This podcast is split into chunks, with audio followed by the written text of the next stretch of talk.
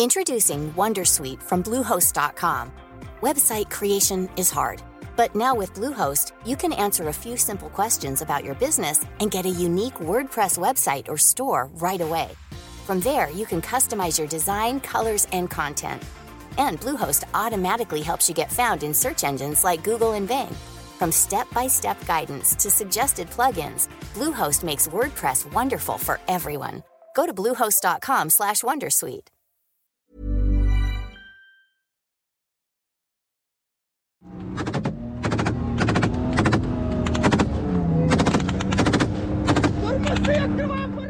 It's a bright, clear day on the outskirts of Bakhmut in the east of Ukraine. In a video released by the Ukrainians, you can see the soldiers of their 3rd Assault Brigade as they're about to storm Russian positions.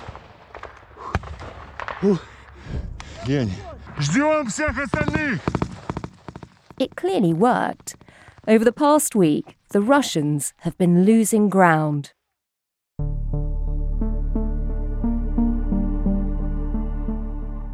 Russia is dealing with setbacks. Ukraine's deputy defense minister says Ukrainian forces have captured more than 10 Russian positions near Bakhmut.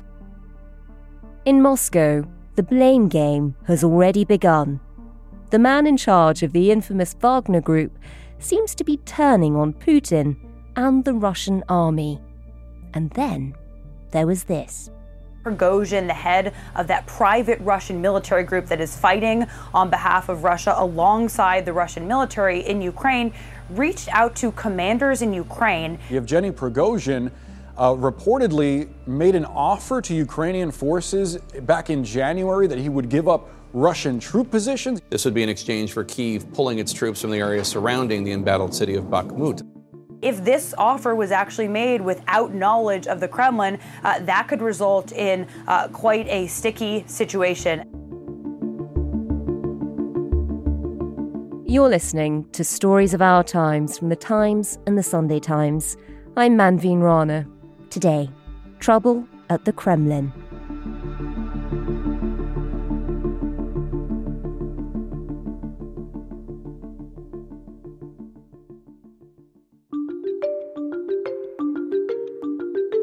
I'm Mark Galeotti. I head up the Russia focused consultancy Mayak Intelligence, and I'm also an honorary professor at University College London School of Slavonic and East European Studies. Mark, everyone recently has sort of been watching Ukraine, just waiting for the spring offensive to begin. But meanwhile, in Russia, it's been quite a grim fortnight for the Kremlin. There's real pressure on Putin coming from within. Just talk us through his long list of troubles, starting with videos published just over a week ago by the Wagner boss, Yevgeny Prigozhin.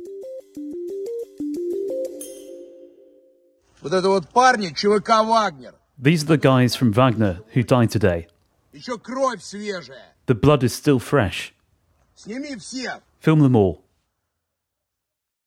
Prigozhin is the distinctly thuggish man behind the Wagner mercenary group. I mean, essentially, he is a businessman who happens to run a mercenary army, which may sound perverse, but that's the nature of modern Russia. He thought that he was going to provide this city of Bakhmut as a, a, trophy to the boss, especially in time for the 9th of May, which is Victory Day in Russia, and in some ways, the kind of the high holy day of Putinism. And so he's angry, but he's also looking for excuses for the failure to take Bakhmut. Now listen to me. These are someone's fathers and someone's sons. And those people who are not giving us any ammunition will be in hell. He stood in front of a pile of dead bodies of Wagner fighters and, if I may be slightly more circumspect, said to Defense Minister Shoigu and Chief of the General Staff Gerasimov, Where is my effing ammunition? We have a 70% shortage of ammunition. Shoigu, Gerasimov, where is the ammunition? Look at them.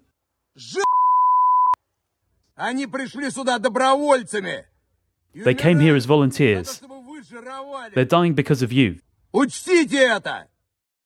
He's angry because he doesn't feel that the regular military give him either enough respect or the ammunition he needs. He's angry with Putin for not holding the military's feet to the fire to ensure that, basically saying that the deaths of these men was on the head of the defense minister and, and the military high command. You know, this is a man who certainly does not feel the need to pull his verbal punches, because in some ways that's one of the only ways he's got to get through to Putin. I mean, just tell us a bit about his relationship with Putin over the years. The two men met back in the 1990s when Putin was deputy mayor of St. Petersburg and Prigozhin was having come out of prison. It's worth noting he is an ex con. But he was basically setting up a catering business. And since then, you know, Prigozhin has prospered and become very rich, not because he's especially close to Putin. The two men are not friends or anything like that, but because he identified a role as being one of the Kremlin's go to business people, when they wanted something doing, Prigozhin was one of the people who was willing to do it. And that meant whatever providing catering for the armed forces, or running troll farms to interfere in the American elections in 2016, or indeed running a mercenary army. That means that Prigozhin is in some ways a bit like a shark in that he can't stop swimming or else he drowns. He's not like one of Putin's close cronies who can just rely on the fact they're friends with the boss and the boss will look after them. Putin expects people like Prigozhin to constantly show their value. And the problem for Prigozhin is, frankly, he overplayed his hand, and now really he's trying desperately to avoid the blame. I mean, it was a, a no holds barred rant and figures who you don't often hear being criticised in public. Just remind us a little bit about who Shoigu and Gerasimov are. Well, Shoigu, he is, I mean, he's the defense minister now. He's actually a really veteran political figure. He actually has a political career that goes back to before Putin. This is a man who is regarded as a safe pair of hands. Then Gerasimov is the top soldier. He's essentially a tank general. And in particular, it's clear that right at the beginning, in the last days before the invasion, when the final plans were being put together, Gerasimov was involved. And that was the moment where his job should require that he'd have been the one to say to Putin, this is not actually going to work the way it looks. But no, he kept quiet, and in the process, he allowed the Russian military to get involved in this meat grinder of a war. But what it comes down to ultimately is look, this is how the Putin system works. Putin basically keeps his position by practicing divide and rule. He sets all his various courtiers off against each other, creates institutions with overlapping responsibilities. So, in some ways, they're too busy clawing each other down to ever be able to conspire against him. Now, that works, or has worked politically to keep Putin in power for over 20 years. But when that model is transposed to the battlefield, it's incredibly dysfunctional. And it means there isn't mm. really a single command. So you actually have competing barons on the battlefield. And as far as Prigozhin is concerned, he's in a struggle for power and, above all, the credit for what little victories may be made. And after that first video came out, on the same day there's a second one, and clearly his anger hasn't been dampened. Prigozhin is threatening to walk away from the war, to take Wagner from the front line and leave Ukraine. I'm officially informing the Defense Minister, Chief of the General Staff, and the Supreme Commander in Chief Putin that my guys will not be taking useless, unjustified losses in Bakhmut without ammunition. Just tell us whether that would have been something that actually worried the Kremlin, hearing that threat. Could he have pulled out?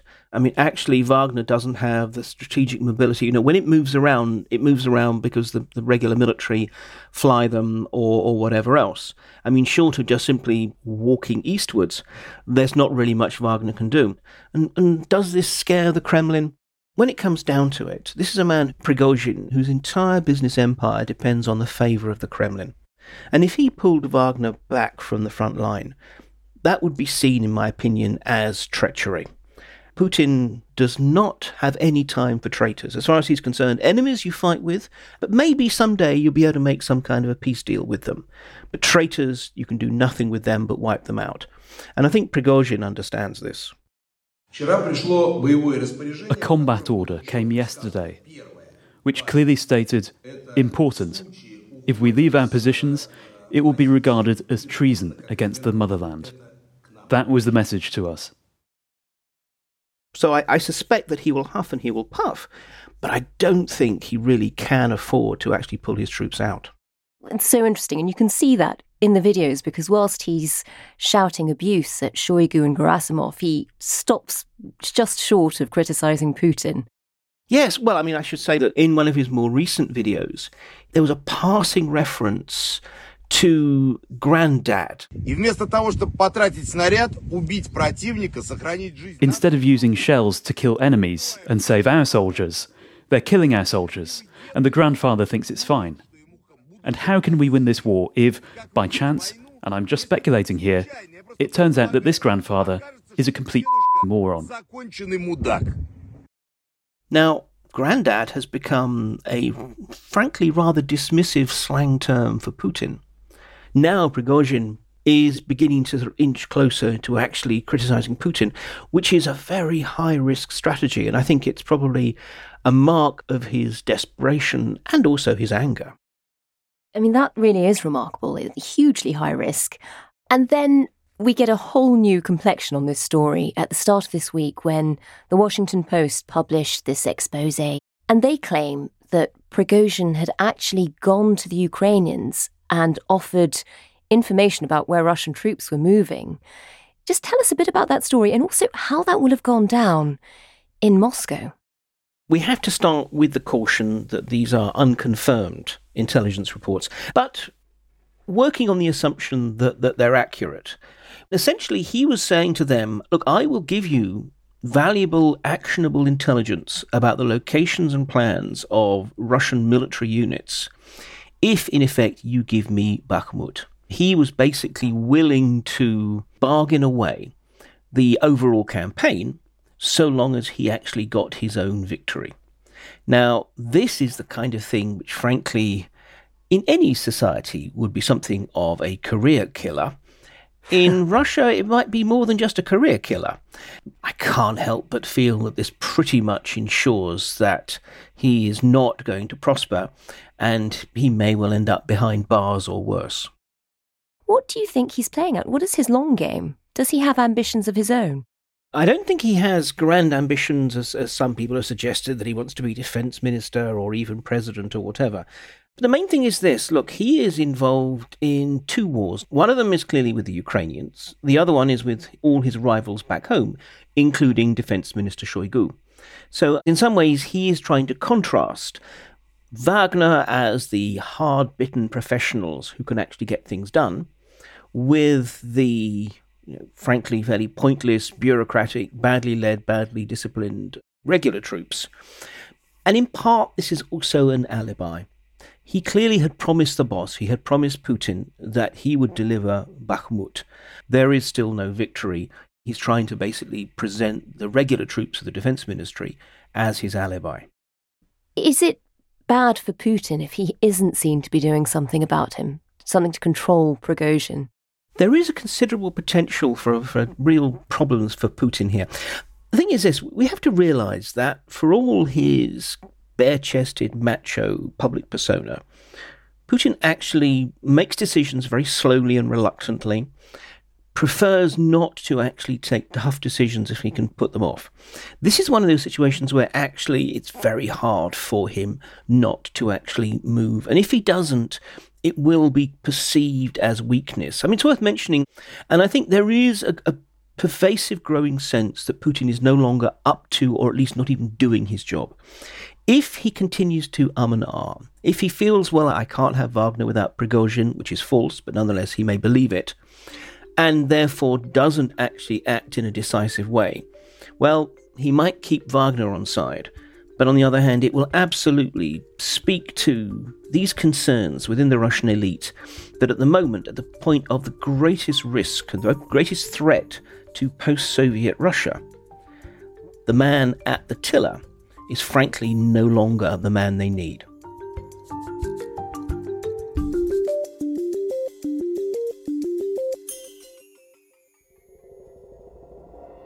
And Putin's problems don't end there.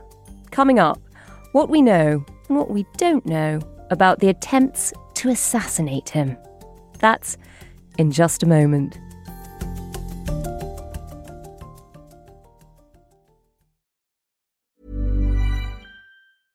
Introducing Wondersuite from Bluehost.com. Website creation is hard, but now with Bluehost, you can answer a few simple questions about your business and get a unique WordPress website or store right away. From there, you can customize your design, colors, and content. And Bluehost automatically helps you get found in search engines like Google and Bing.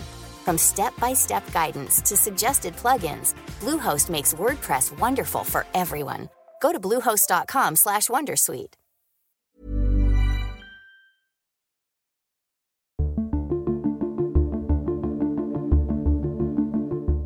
It's been a rough fortnight for Putin. On the one hand, he's got these video tirades from the head of the Wagner group coming out all over social media and being talked about. He's got a fairly dysfunctional defense team, and he's got a war that's not really going to plan. And then, to add to his troubles, a week before Victory Day, when he really wants to be able to show the Russian people how well things are going, instead, footage emerges of two drones flying into the Kremlin. Russia is accusing Ukraine of attacking the Kremlin with two drones. The Russian government oh says it stopped an assassination attempt targeting President Vladimir Putin. It says two drones were used in the attack on the presidential residence inside the Kremlin. Well, it was a thoroughly unexpected sight. One night you have one drone that gets very close to the Senate building, which is one of the large buildings inside the Kremlin. It's worth noting the Kremlin is, after all, this kind of fortified complex of buildings, not just a single one.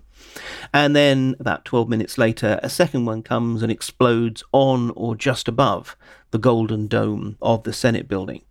And this really shouldn't happen. It shouldn't happen because the Kremlin is meant to be surrounded by a phenomenal rings of defenses, radars to pick up any incoming aircraft, air defense missiles to shoot them down, jamming to make sure that basically any command signals would also not be able to get through, even a GPS spoofing system, which actually, as I know from experience, you try and find a direction and you're anywhere near the Kremlin, and it tells you you're at Vnukovo Airport, 25 really? kilometers away. It was the bane for anyone who tried to use taxi hailing services anywhere near the building. But anyway, all of those reasons mean that this should be impossible. And yet it happens twice. Um, Mark, when these drones hit the Kremlin, where was Putin? Well, according to Dmitry Peskov, his press spokesman, Putin was actually at uh, his out of town, out of Moscow uh, dacha, but really a palace. In practice, we don't know for sure. What we do know, though, is that Putin, these days especially, very, very rarely and quite reluctantly actually bothers going into the Kremlin himself. And the interesting thing is look, a lot of people say, oh, well, this was a false flag operation, a pretext by the Kremlin to escalate. So the, the Russians doing it to themselves, effectively. Yeah, exactly. I don't think there was any sort of a def- uh, of an offense on the Kremlin, no attack on the Kremlin. In fact, just last week, Times Radio spoke to a former captain in Russia's special forces, Boris Volodarsky, who said exactly that.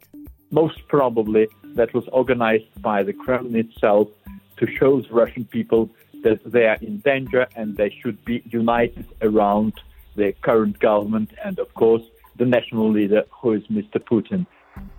But the Kremlin was clearly caught off guard. They didn't, for example, put out the video of the attacks, which had gone viral on social media anyway, in their news broadcasts. You had articles in state controlled or state affiliated press very quickly saying this is actually an attempt to make us overreact. So, look, if I had to put money on it, I would say it was most likely to be the, Ukrainians who did this as a very political gesture just before Victory Day to make the point that, look, we can reach out even into the fortified heart of Putin's state. Nowhere should consider itself to be safe. And it's more effective, I think, than we realise. We haven't focused so much on these little attacks that Ukraine is managing to do in Russia. I mean, just tell us a bit more about how they're doing it, because it can't be easy for the Ukrainians to be able to go in. You know, we've we've heard of incidents in the Crimea, but also in Russian territory close to the Ukrainian border. Just last Wednesday, you know, we heard about two separate drone attacks just over the border trying to blow up Russian military facilities. Tell us how they're managing. I mean, really, there's there's three different ways that they're bringing this war into Russia. So there are the drone attacks. Beyond that, we have some cases which seem to be very sort of carefully and sophisticated sabotage operations carried out by the Ukrainian intelligence services. And these are particularly aimed at what we would think of as kind of high value political targets. Arson attacks on draft offices, bombings of freight trains, you know, always sort of quite carefully geared to minimize the risk of civilian casualties. And also attempts to, and successful attempts to kill a whole variety of cheerleaders from the war, like the military blogger Tatarsky, who was killed some time back, Vladimir uh, Tatarsky was the prominent pro Putin blogger, had over half a million followers on Telegram. He died in the explosion. It was 15, now it's 16 injured. Posts on his blog. And then the weekend after the drone attack, a car bomb that almost killed a writer and militant by the name of Zakhar Prilepin, who had actually commanded forces in the Donbass. But other than that, we've heard these extraordinary cases of particularly the sort of attacks like firebombing a local military commissariat office or hmm. whatever, mm. in which actually it was just people like pensioners who have essentially been conned or blackmailed into doing it over the phone or over the internet. When you say sort of blackmailed, what are they made to do? How does that work? Well, this is largely based on research by Mediazona, which is a Russian but anti Putin investigative uh, journalist outfit. But what they did is they looked into a whole bunch of court cases of these kind of, you know, smaller scale and more basic attacks and found that a large number of them were carried out by pensioners who scarcely really knew exactly what they were doing. And in some cases, it's because they were contacted by people claiming to be members of the security agencies in Russia and saying that you have to do this or in other cases, precisely that people, for example, you know, had their savings stolen by hackers and then were contacted by the hackers and said, look, if you want your money back, then you're going to have to carry out this particular act. Because in, in many cases, after all, the people who then do the firebombing, they don't try and run away. They don't have any kind of political manifesto. They're often actually supportive of the war they just find themselves in a position in which they're forced into, into this particular sort of dangerous path. The balance of probabilities seems to suggest that this is an orchestrated campaign and it's an orchestrated campaign that comes from inside Ukraine to basically use Russians as proxy weapons against the Russian state. That's remarkable. Ukrainians have been phenomenally imaginative in their war. Mm. The Ukrainians have not just outfought the Russians, they clearly have consistently outthought them as well. So, you know, basically, this is Kiev's other spring offensive, a covert offensive inside Russia to try and make sure that Russians begin to realize that this is not a war that's just happening somewhere over there, but one that is going to begin to hit them in their own home cities. It does bring the war to people's doorsteps. It does bring the threat, even if it's not being matched by a big battle, it does bring the threat closer to home. How is that playing out? We've often heard in the past the population is divided between the young people who are on social media and see information from outside Russia and the older people who are watching state TV, basically, who are getting the official messaging. If you spend all your time watching state TV, are you getting the same kind of questions over the success of this war now? Are they starting to express doubts? I mean, yes, there is a, clearly a, a generational divide, as you say, though it's not quite so stark as sometimes assumed. And absolutely, state TV is now nothing but wall to wall toxic propaganda. Everyday control centers, the presidential office in Kiev, and the government building should be turned into dust. But the degree to which actually even the Russians who used to be glued to their TV sets and thus fair game for Kremlin talking points actually seem to be sort of basically coming away. I mean, at the end of 2021, 86% of Russians said that they watched state television. Now, even by the middle of last year, that had fallen to 65%. And the viewing figures for the kind of really over the top propaganda, kind of. I hesitate to call them political shows. They're meant to be political shows, but they're more like what happens if Jerry Springer met Newsnight. You know, shouty people shouting even more extreme talking points at each other. their actually viewing figures have fallen quite dramatically. Russians, they may not necessarily know what to believe, but they know when they're being lied to. They are able to hold two truths in their head the official one that it's safe to say out in the streets and at work, and what you maybe say to your family around the kitchen table. Hmm. And the divide between the two seems to be growing despite the best efforts of the Kremlin's propagandists. There are clearly problems within the administration itself, and Putin for a change, looks a little bit like he's on the back foot. And with stories like this, I suppose it's always sensible to be cautious and to work out how much of what we're reporting is wishful thinking. I mean, for example, we have heard over the past year a lot of reports about Putin being very seriously ill, which don't seem to have amounted to much. What what do we know about his his health and his likelihood of, of still being in power in, in a year's time? Well, look, I mean, we know that he has certain health issues, particularly relating to his back the extraordinary paranoid biosecurity provisions that were put around him during COVID suggest that there are some other deeper issues, maybe that his immune system is compromised, he can't take vaccines, or whatever. So, look, there are issues. But nonetheless, the, the thought that he's got something that means he's going to be dead or incapacitated any day we've been hearing these for years. I mean, you know, the number of times I've I heard, oh, within six months Putin will be gone. I said, I think the first one I can think of that is is dates back to before the Crimean invasion of 2014. So, you know, it's always six months and, and, and he'll be going. But is he looking a little less secure? I mean, you watched that Victory Day speech. What did you make of it? How is he selling what seems to be a bit of a disaster to the Russian people? Do you think it's working? I don't think it is working historically speaking, Putin, his strength of his regime has largely rested on three particular advantages his legitimacy with the Russian population, his capacity to basically have huge amounts of money that he can throw at any particular problems that get in his way, and in the final analysis, his capacity to use violence, to coerce obedience. Well, if we look at those three, his legitimacy is clearly in decline although the official approval ratings are still very high, people know what they're expected to say when someone with a clipboard approaches them or someone rings them up at home, and they yeah. give the safe answer. But actually, there's a whole variety of other indices that suggest that, in fact, they are increasingly disenchanted. The money is running out. Sanctions do not have quick effects, but sanctions plus the cost of the war do mean together that Russia's reserves are running low, so he can't just simply throw money at any problem. And even the security apparatus is, I think, because it's largely full of ruthless opportunists rather than loyal Putinists, beginning to have its doubts.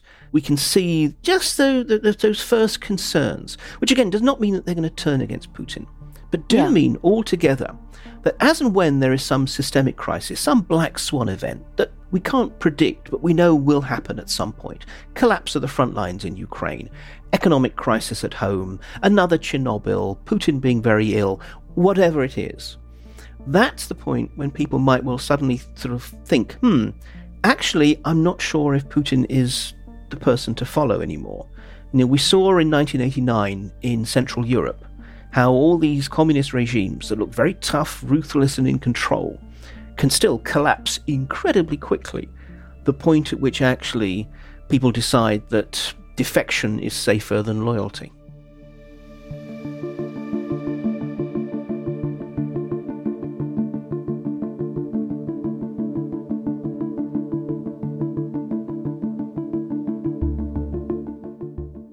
You've been listening to Stories of Our Times, a podcast brought to you thanks to the subscribers of The Times and The Sunday Times, with me, Manveen Rana, and my guest, Professor Mark Galeotti, veteran Russia watcher and author of Putin's Wars from Chechnya to Ukraine. The producers today were James Shield, Max Kendix, and Olivia Case. The executive producer is Kate Ford, and sound design was by David Crackles. If you can, please do leave us a review. It'll help others to find us. Thanks for listening. See you tomorrow.